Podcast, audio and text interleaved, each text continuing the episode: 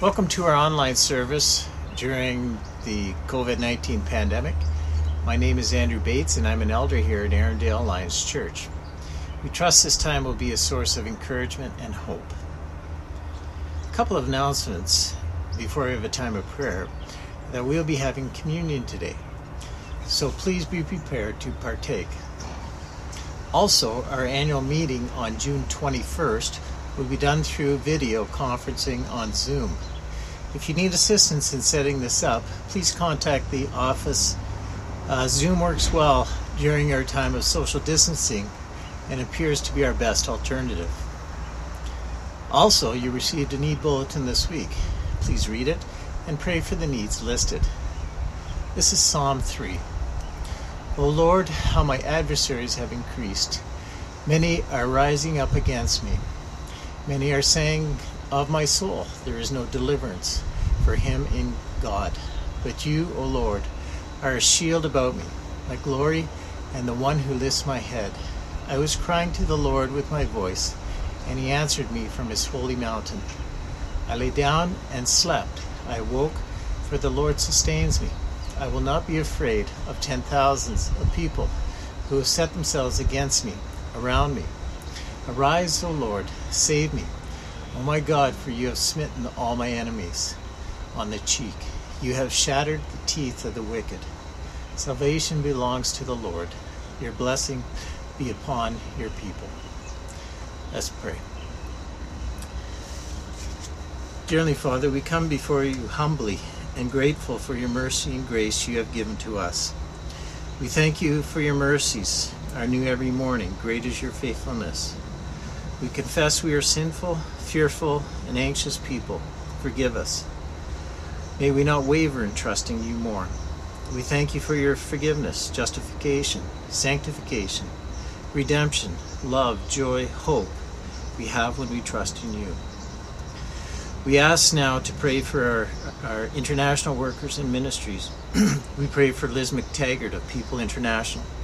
We pray that her ministry would bear fruit as they reach out to people in Central Asia with the gospel. We pray for the ministry of the bridge here in Saskatoon. We pray that their financial and material needs would be met during these challenging times. We pray for Louisa, a staff member who is in the hospital with a non COVID related illness, who chose to go home instead of palliative care. Uh, minister her physical and spiritual needs by your grace. We pray for the Alliance churches in Winnipeg the Winnipeg Japanese, Winnipeg Kilcona Park, and the bridge. May you supply their needs for them, and may the gospel be given clearly. We pray for the preparation for the annual meeting coming up on June 21st. We pray for unity in your truth. May our communion time be meaningful today. We pray for the government as they deal with the challenges of COVID 19. We pray for the congregation needs during this time as well, whether it be financial or layoffs, Strengthen our congregation by your word and Holy Spirit. Thank you for hearing us, and we ask these requests in Jesus' name. Amen.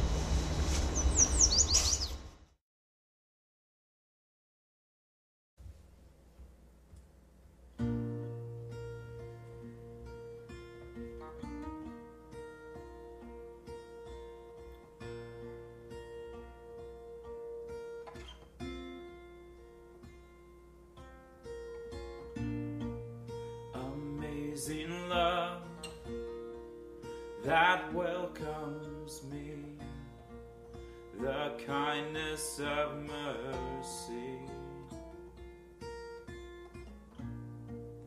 that bought with blood wholeheartedly my soul undeserving.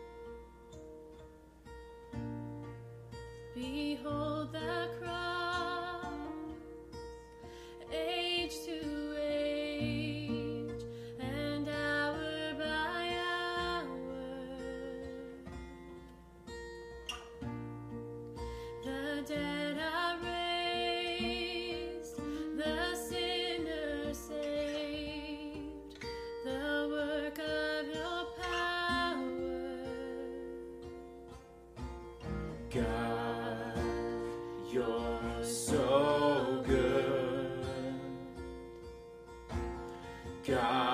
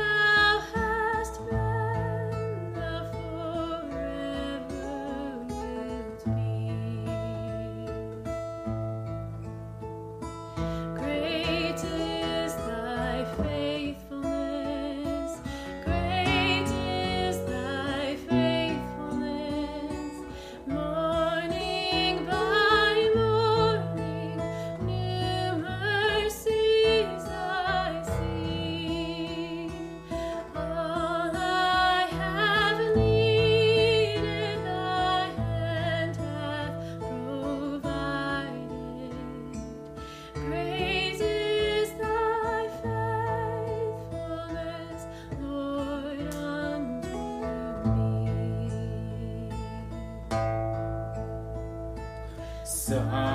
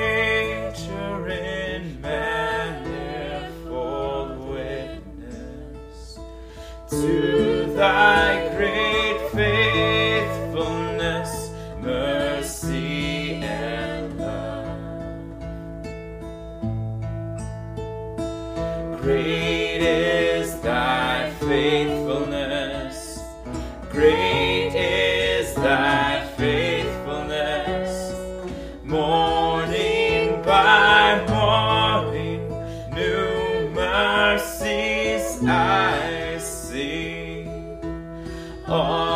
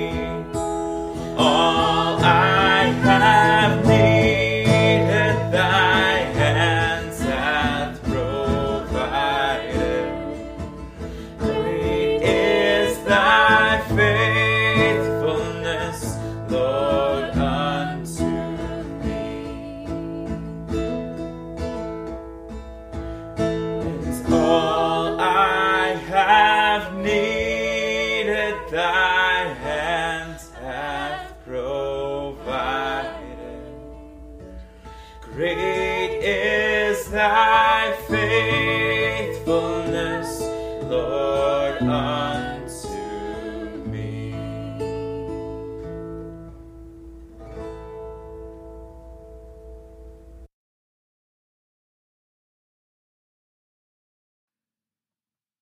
Hello, I'll be reading Acts 4 1 to 31, the CBS version. While Peter and John were speaking to the people, the priests, the captain of the temple, and the Sadducees came to them, much annoyed because they were teaching the people and proclaiming that in Jesus there is the resurrection of the dead. So they arrested them and put them in custody until the next day, for it was already evening. But many of those who heard the word believed, and they numbered about five thousand. The next day the rulers, elders, and scribes assembled in Jerusalem, with Annas the high priest, Caiaphas, John, and Alexander, and all who were of the high priestly family. When they had made the prisoners stand in their midst, they inquired, By what power or by what name did you do this? Then Peter, filled with the Holy Spirit, said to them, Rulers of the people and elders, if you are questioned today because of a good deed done to someone who was sick, and are asked how this man has been healed, let it be known to all of you and to all the people of Israel that this man is standing before you in good health by the name of Jesus Christ of Nazareth, whom you crucified, whom God raised from the dead. This Jesus is the stone that was rejected by you, the builders. It has become the cornerstone. There is salvation in no one else, for there is no other name under heaven given among mortals by which we must be saved. Now, when they saw the boldness of Peter and John and realized that they were uneducated and ordinary men, they were amazed and recognized them as companions of Jesus. When they saw the man who had been cured standing beside them, they had nothing to say in opposition. So they ordered them to leave the council while they discussed the matter with one another. They said, What will you do with them? For it is obvious that all who live in Jerusalem that a notable sign has been done through them. We cannot deny it. But to keep it from spreading further among the people, let us warn them to speak no more to anyone in this name. So they called them and ordered them not to speak or teach to all in the name of Jesus. But Peter and John answered them, Whether it is right in God's sight to you, listen to you rather than to God. You must judge, for we cannot keep from speaking about what we have seen and heard. After threatening them again, they let them go, finding no way to punish them because of the people. For all of them praised God for what had happened. For the man on whom this sign of healing had been performed was more than forty years old. After they were released, they went to their friends and reported what the chief priests and the elders had said to them. When they heard it, they raised their voices together to God and said, Sovereign God, who made the heaven and the earth, the sea and everything in them.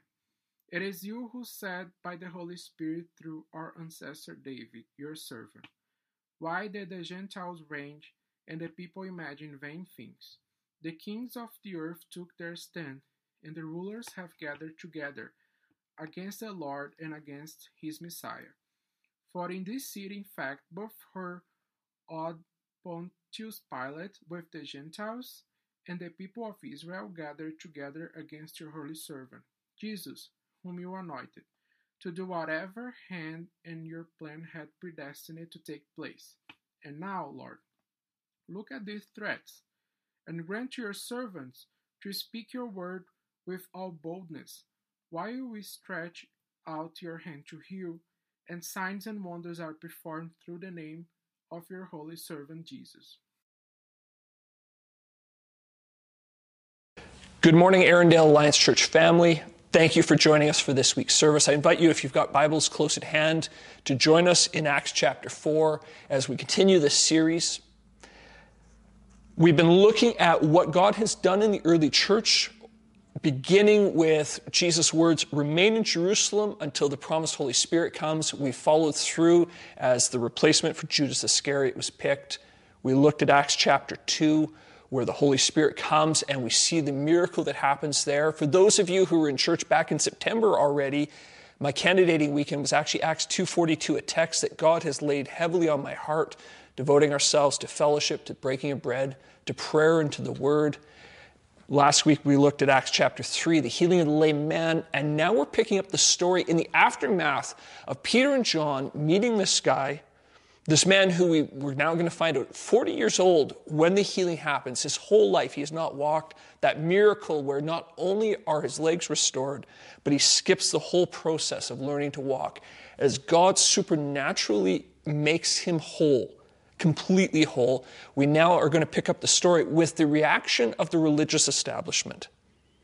And as we turn to Acts 4, I want to consider for a moment a question that comes up in various ways, in various places, and that is on what grounds or in what circumstance would we refuse to submit to authority over us? This is a challenging question, especially in a political landscape like Canada, Saskatchewan, where we may or may not agree with our government. We may not agree with our church leadership. We may not agree with our boss, our parents. That question of when do we say no, we will not submit to authority?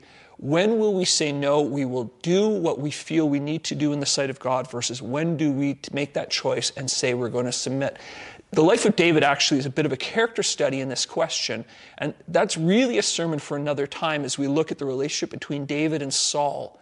But one moment that stands out in particular for me is when David cuts the corner of Saul's cloak and then actually repents of it, realizing, I have no right to strike the Lord's anointed. I don't even have the right to cut off a corner of his cloak.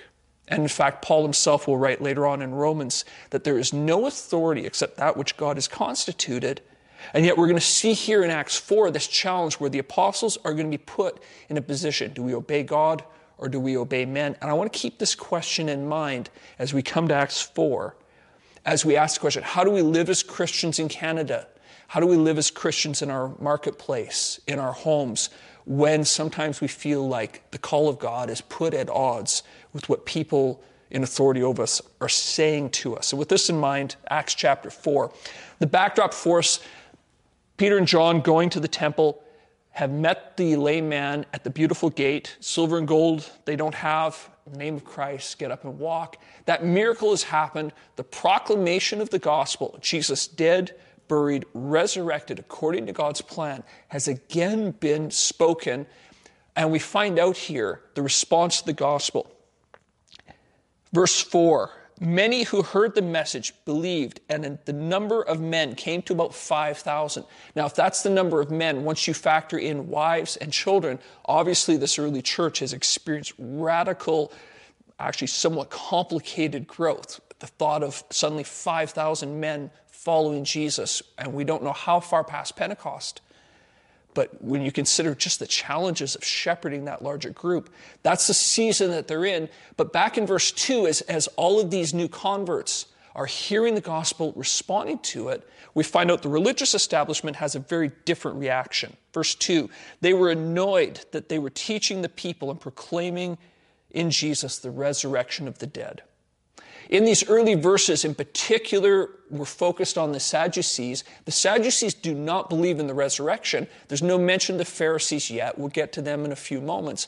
But they are annoyed at this teaching of the resurrection because the Sadducees, who run the temple, who are the hereditary spiritual leaders of Israel, they only read to the end of Deuteronomy. They don't believe that the rest of the Old Testament is actually the Word of God. They know it exists, but they don't count it as the word. Whereas the Pharisees, they read all of our Old Testament and they believe there's going to be a resurrection of the dead.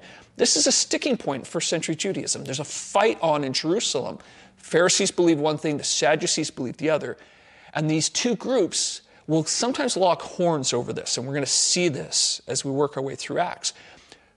Well, opposition now comes, and so Peter and John are brought they are brought in front of the Sanhedrin. Verse, th- uh, sorry, verse 5. The next day, the rulers, elders, scribes assembled in Jerusalem. And we're told who's there. Annas is the high priest, and Caiaphas. And there's actually a little bit of an interesting tension there because Annas is actually the ex high priest. The Romans had deposed him. He, he wasn't doing what they wanted. So they removed him. They put Caiaphas in in his place. Caiaphas is his son in law, and these two men actually work together the people would regard Ananias, uh, sorry, Annas as the high priest, Caiaphas as the official, but the two of them had a close working relationship and so often meet them together. We don't know who the rest of these men mentioned are, but we now find out the trial is on. In contrast to Jesus' trial, it's a daytime trial. Jesus' trial was actually an illegal trial when they met at night to ask, What are we going to do with Jesus? and then ask, have him condemned to death. That trial was not actually legal. This one, they're following the rules. So it is now daytime, and they're there, they're hearing the case, and that interesting challenge they have in verse 7 By what power or in what name have you done this? They don't question a miracle has happened. They want to know how the miracle happened. What authority? When they ask what name or what power, they're recognizing because when we invoke a name, we invoke the person behind the name. Just as when Moses asked for God's name and God said, I am that I am, or when Jacob wrestling with God, What is your name? and God would not give it. Names are powerful. Names are significant. If I made fun of your name, you would be unhappy. Uh, with a name like Jordan, you'd be amazed at the variant spellings and pronunciations I've had of my name over the years. And our natural instinct with our name is we take it very personally. By what name or power did you do this? The Sanhedrin wants to know how did this happen? And now we have the whole religious establishment Pharisees and Sadducees. This is the same group that saw fit to have Jesus condemned to death. And now, in trying to prevent the ministry of Jesus and trying to end it, now the problem has expanded because this lame man has been healed. And now there's Peter and John and the rest of the disciples who are now performing miracles.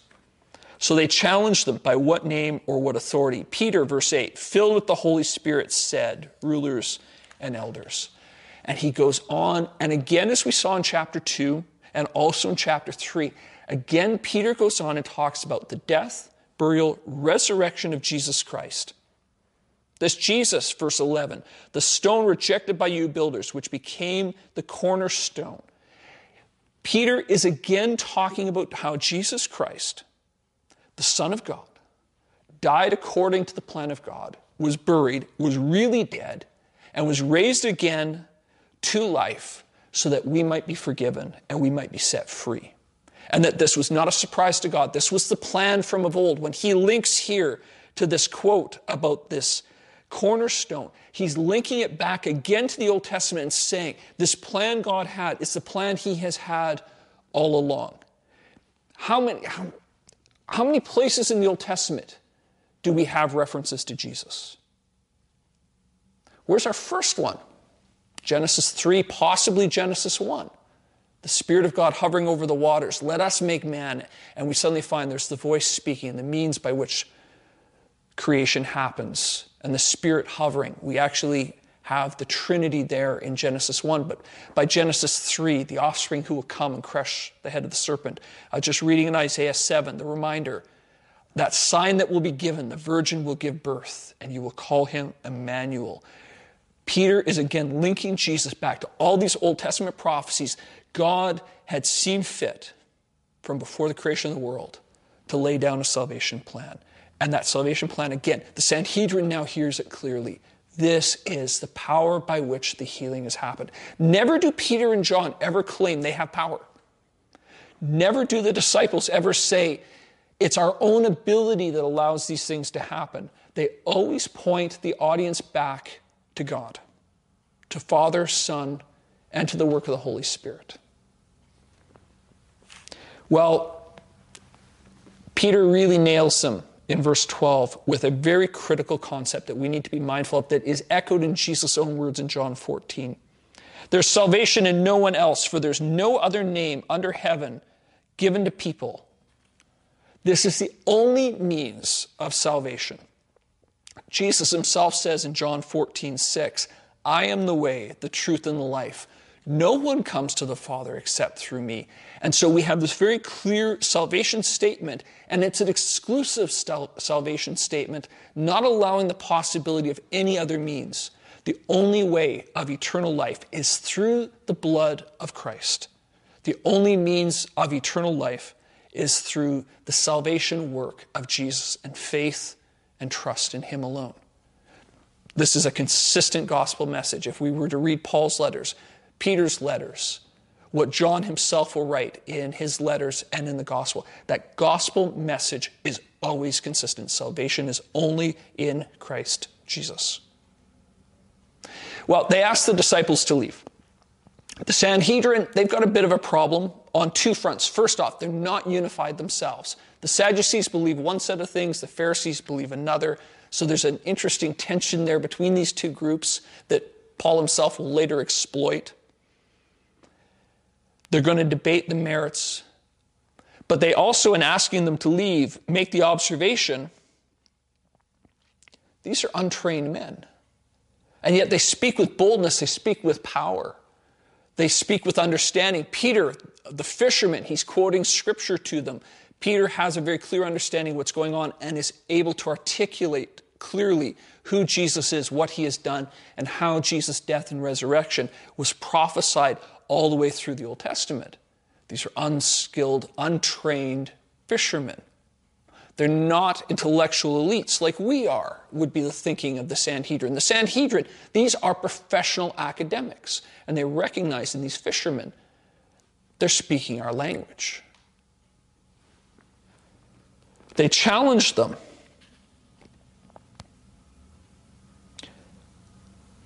What should we do with these men? For an obvious sign has been done through them, clear to everyone living in Jerusalem. We cannot deny it.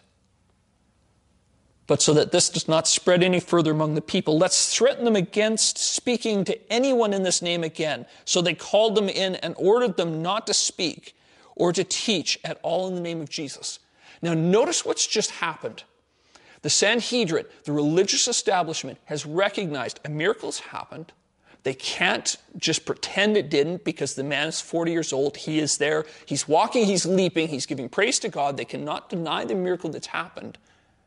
But rather than engage with the theological question of the power and authority by which the miracle happened, and they asked, by whose name or by what power did this happen?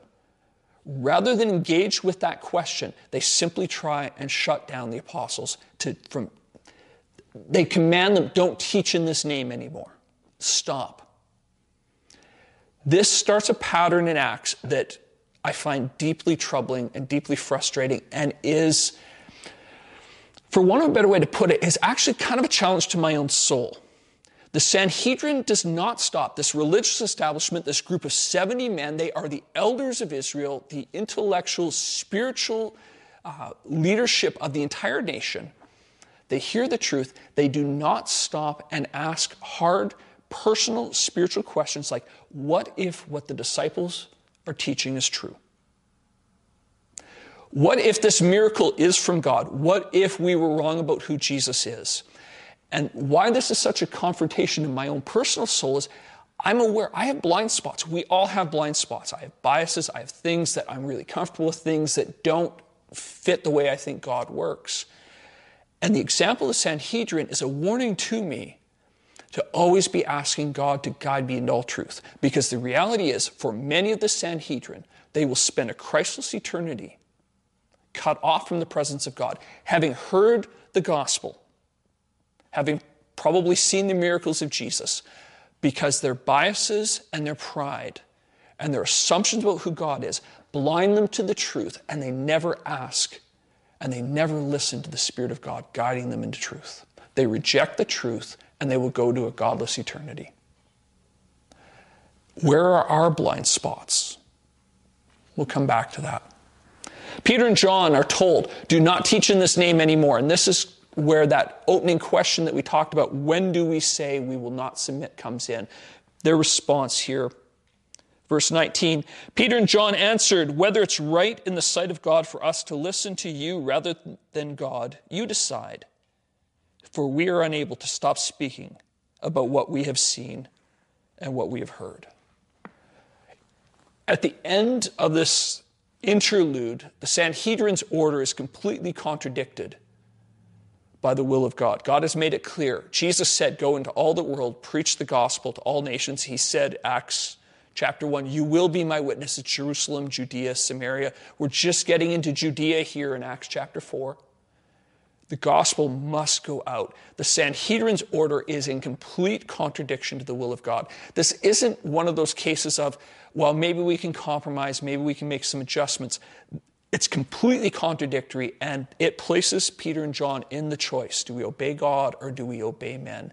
And there is no middle ground for them. And Peter and John's response is, we must obey God. And they, in fact, invite the Sanhedrin to contradict them on this point. And if the Sanhedrin had bothered to engage with the theological question of who Jesus was, it would be an easy, easy piece for them to come to understand yes, you need to speak in this name. But their, their political agenda, their personal agendas have gotten in the way, have blinded them and have ordered don't speak in the name of Jesus. And the apostles say, we must speak in the name of Jesus. Paul himself will make it clear there is no authority except that which God has constituted. We are to be in submission to the authority over us. But we see here there is an exception when it is completely contradicted by the clear call of God. And we need to be so careful with this. There are times where we must stand up and say, This is wrong, and we cannot submit. But we need to be careful. We need to be prayerful. We need to be inviting the Spirit of God to guide us in those moments. Ironically, when Paul writes to the Romans, submit to the authority over you, it was in a season where the Caesars were evil men. and evil was being done in the name of the government, he says, we submit the authorities over us. But we do see there are times where we have to stand up and say, This is wrong. We must stand for what is right. God's word clearly states what we are to do. When we consider our world today, there are places that are hostile to the gospel that have ordered the gospel must not be shared. Does that mean we don't go and share? No, we still go and we share. And we're wise and we're careful. We can be respectful. And interestingly, here, the apostles are respectful of the Sanhedrin, even while saying, We cannot submit to you. We must obey God over men. And in places where we're challenged, we must be very wise, very cautious, and invite the Spirit of God to guide us. How do we stand up for what is right? When do we dissent? When do we say we will not bow the knee? I love the example of these men. Decide for yourselves. We are unable to stop speaking about what we have seen and what we've heard. They go out from here now. They go back, they meet with the church, and in the last section here, starting at verse 23, we find out they go back and they meet and they report and explain this is what the Sanhedrin has said to us, this is what has happened. And they have a prayer meeting again, regular pattern in Acts. They devote themselves to the apostles' teaching, to fellowship, to breaking of bread, and to prayer. And if the Sanhedrin thought they were winning, it's pretty clear by the end of our section here at verse 31. The Sanhedrin's will is not being followed, their wishes are not being abided by. They come together, they pray, they recognize people trying to oppose the will of God. Verse 27 In fact, in the city, both Herod and Pontius Pilate, with the Gentiles and the people of Israel, assembled together against your holy servant Jesus, whom you appointed to do whatever your hand and your will had predestined to take place. The irony there, God predestined it. They were using it for evil, God intended it for good. Very clearly, God is completely sovereign despite the plans of evil men. They acknowledge what has happened, but notice their request here, starting at verse 30. Stretch out your hand for healing, for signs, for wonders to be performed in your name through your holy servant Jesus. When they prayed, the place where they were assembled was shaken, and they were filled with the Holy Spirit and began to speak the word of God boldly. The Sanhedrin says, Don't teach in this name anymore. They have a prayer meeting. And the result is they speak the word boldly. They're doing the opposite of what the Sanhedrin said. Because God is going to advance his kingdom. I love what the, the apostles and the church do here. They pray for what they want. They ask for more healing, more signs, more wonders performed in your name. And God answers their prayer. And we're really in what is a golden age of the church here right now, where the apostles are performing miracles and people are coming to Christ, and the gospel is being heard by many, and while there's opposition, it has not really gotten painful yet. The Sanhedrin has only warned them, has threatened them. There's been no actual uh, direct punishment, not yet. That is coming. But we're in a golden age as God blesses the church and the word of God is proclaimed boldly. So, what do we do with this? Well, first off, that first opening question when do we obey God? When do we obey men? What does it look like to submit? I don't have a good set of guidelines. Every situation where the will of God is put against the will of men is challenging. I've been in the church for about 40 years, and there are seasons and times where we make decisions as a church that may appear to be in contradiction of the will of God. Is that actually the case or not? I know, having not been in leadership at times, I've, I've heard decisions made, and then you find out a little bit more information, and you understand more fully that you, God is at work. God has anointed and appointed leadership in a church, and He speaks to them and guides them. I, I had one case where I was a little unhappy with the church I was in, a decision the leadership took. And I, had, I actually went to prayer with God in it. I was a little bit indignant. I was young and I was a little excited. And I remember as I prayed it, that sense from the Spirit of God, I say to the leaders things I don't say to you. Submit to your leadership. And in very short order, the will of God was made clear. Had I had my way, it would have been wrong. My attitude was bad. I needed to learn to submit and to trust the leadership God had called. But there's also been seasons I know in my own life where I have been forced into awkward positions. Will I obey God? Will I fear God or will I fear men? Will I speak the truth in love, even if it's difficult or unpopular? I don't have any clear guidelines for this except to say, as we seek the face of God, as we invite the Spirit of God to guide us all, into all truth, spend time in the Word of God, I, am a, a big fan of wise counsel, and I have mentors in my life if I feel that there's tensions going on in relationships with leadership to go to them and say, Am I hearing this right? Canadian politics is a, always a challenge. No matter who's in power, there's always somebody who agrees and somebody who disagrees. I've been blessed with a lot of American friends, and every time an American election comes up, I've got friends who are Democrat and I've got friends who are Republican, and you hear the conversations. It's difficult. How do we live so we submit to authority over us?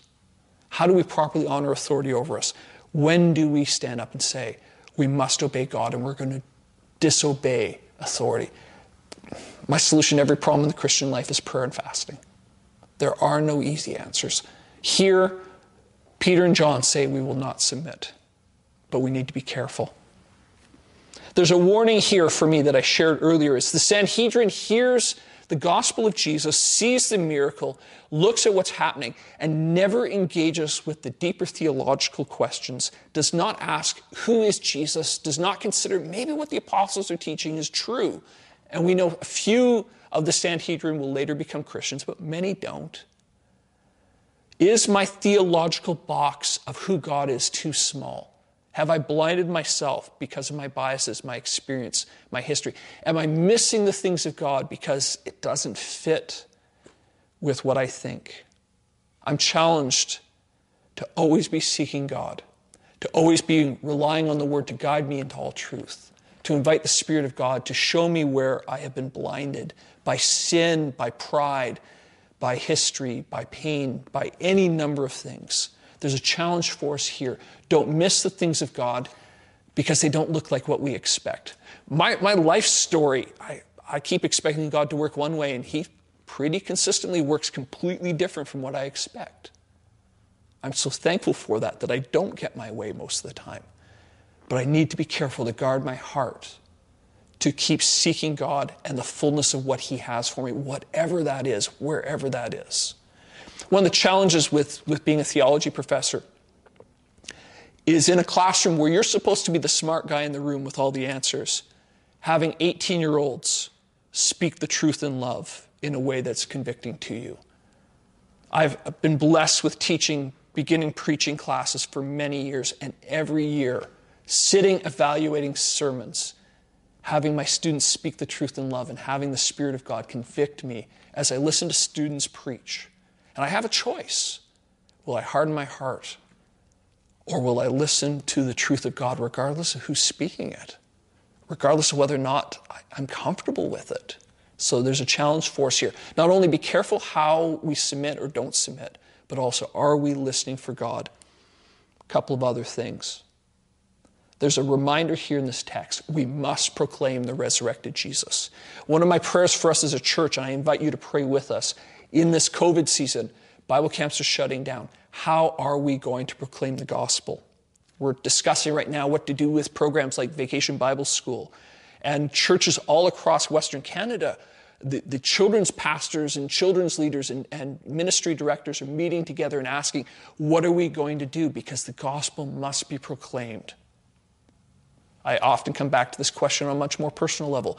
What am I doing personally to share the death and resurrection of Jesus with those I come in contact with. I live in a condo complex. I have neighbors. Am I sharing the truth of who Jesus is with them? The gospel must go out. There's a call here for prayer and a reminder here. We need the work of the Holy Spirit. I love this final closing moment here. The disciples ask for what they want in prayer, and that is a very, very big deal to me. When I pray for healing for someone, I always ask for what I want, but also some of those other prayers that we see in the Gospels. Lord, help me in my unbelief, because sometimes I ask for what I don't believe for. Lord, help me in my unbelief. And Jesus' own prayer in the Garden of Gethsemane is probably my favorite prayer. Not my will, but yours be done. Not prayed in a lack of faith, but prayed in a recognition that God's will and God's plan are better. But a clear invitation in prayer ask for what we want, trust God for what He has for us, and live in the fullness of what He gives to us. Let's pray. Holy God, we thank you for your work in the apostles. We thank you for this text. Lord, I pray for us as a church that you guide us. When do we take a stand and say we cannot bow the knee? We cannot submit? Think of the three friends in the book of Daniel who say to Nebuchadnezzar, We cannot bow. And they're respectful, but they're firm. I think of Peter and John here, respectful but firm. Think of Paul's reminder that we do submit when we can. Lord, guide us in what it looks like to honor those you've placed in authority over us. Guide us in what it looks like to bless them.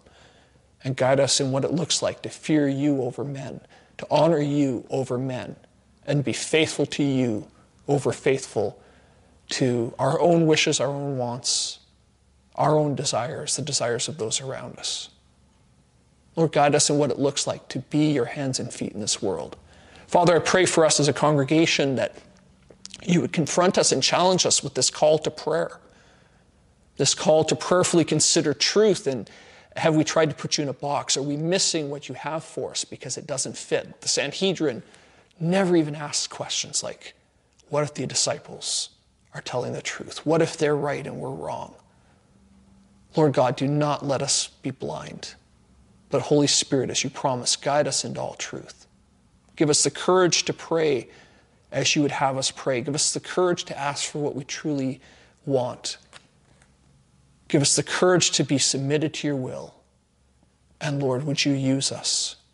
Would you fill us? Would you move among us in power? Lord, we want to see revival in Saskatoon. We want to see the kingdom advanced. Give us wisdom to know how to do this, how to partner with you. We don't know what to do with things like VBS. Summer camps are challenged. So many programs are closed, and yet the gospel must go out. Holy Spirit, fill us and guide us in what this looks like. Holy God, use us. Jesus, thank you that you've called us to be your hands and feet. Be glorified in and through us for the sake of your name and your kingdom. We ask. Amen. Welcome to our time of communion this morning. As we come to the communion table, I'd like to remind you first and foremost this is not a celebration of Erindale Alliance Church. It's not a celebration of the Christian Missionary Alliance. This is a celebration of Jesus Christ as Lord and Savior. The night before he is put on trial and crucified, he meets with his disciples, and in fact, he says, I've longed to celebrate this with you. The symbol of his body broken, his blood shed, that will become this lasting remembrance of his death and resurrection, reminding us of where our salvation comes from, reminding us that our faith and our eternity are sure and secure, and we get to partake of this symbol. And so, if you are a disciple of Jesus Christ, you are welcome to celebrate with us. And uh, if you need to pause the video at this point to get your juice and get your bread ready, please feel free to do so that you can partake with us in a few moments, wherever it is that you are as we are doing this. And I want to remind us as we get ready to do communion of Paul's words in 1 Corinthians chapter 11. He, he does call the Corinthians to make a regular habit.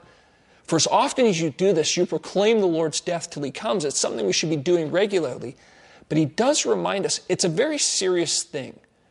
Our salvation in Jesus is not to be taken lightly. His work on the cross is not to be taken lightly. In fact, Paul writes this for us. So then, whenever you eat the bread or drink the cup of the Lord in an unworthy manner, you'll be guilty of sinning against the body and blood of the Lord. Let a person examine himself. In this way, let him eat the bread and drink from the cup. For whoever eats and drinks without recognizing the body eats and drinks judgment on himself. And so, as we begin, I'd like to take a few moments and consider the state of our soul. Are there things that we need to confess? Do we need to pause the video and, and maybe ask forgiveness of someone? Do we need to pause the video and ask God's forgiveness? Let's take a few moments and consider are we eating and drinking with our hearts and our spirits aligned with Jesus for his honor and glory? Are we recognizing his body? Let's pray.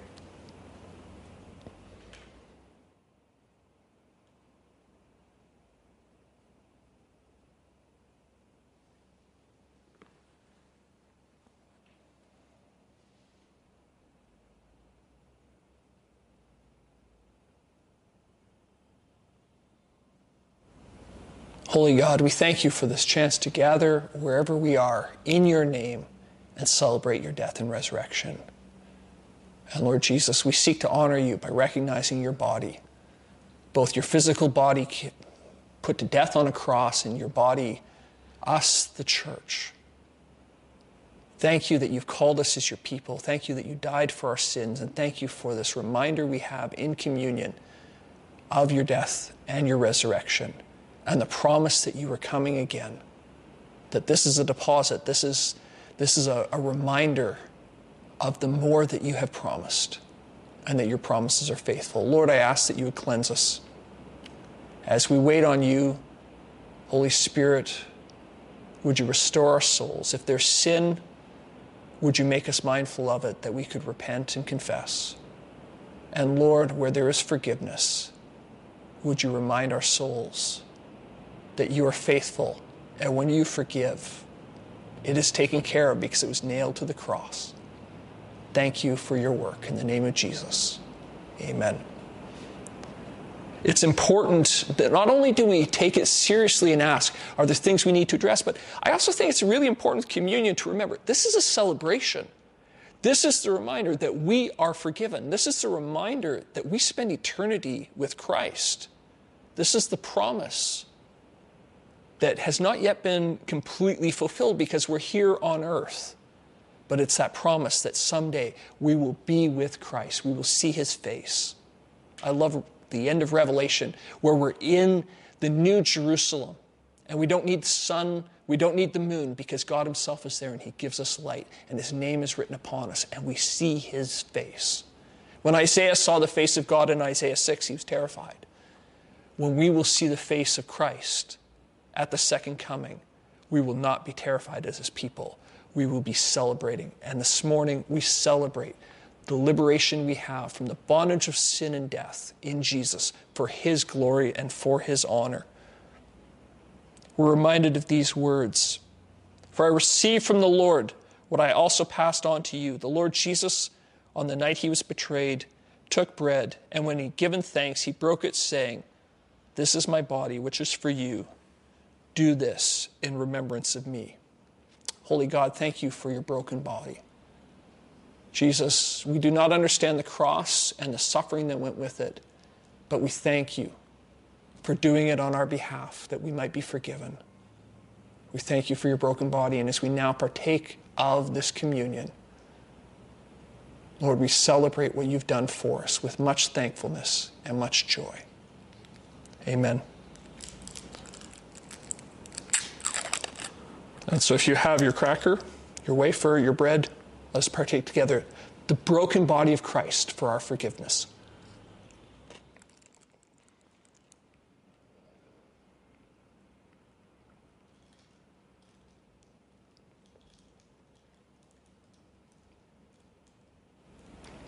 Paul goes on in 1 Corinthians 11 in the same way.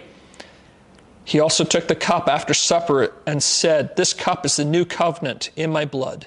Do this as often as you drink it in remembrance of me.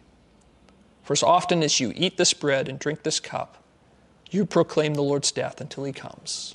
Let us pray again. Lord, thank you for your shed blood. You said, without the shedding of blood, there is no forgiveness of sins, and we are sinners. So you shed your blood that we might be forgiven. Thank you for making us your children. Thank you for making us your people. Thank you for dying for us and shedding your blood. Your willingness to do this that we might live. Praise be to you, Holy Jesus. Amen. The blood of Christ shed for us.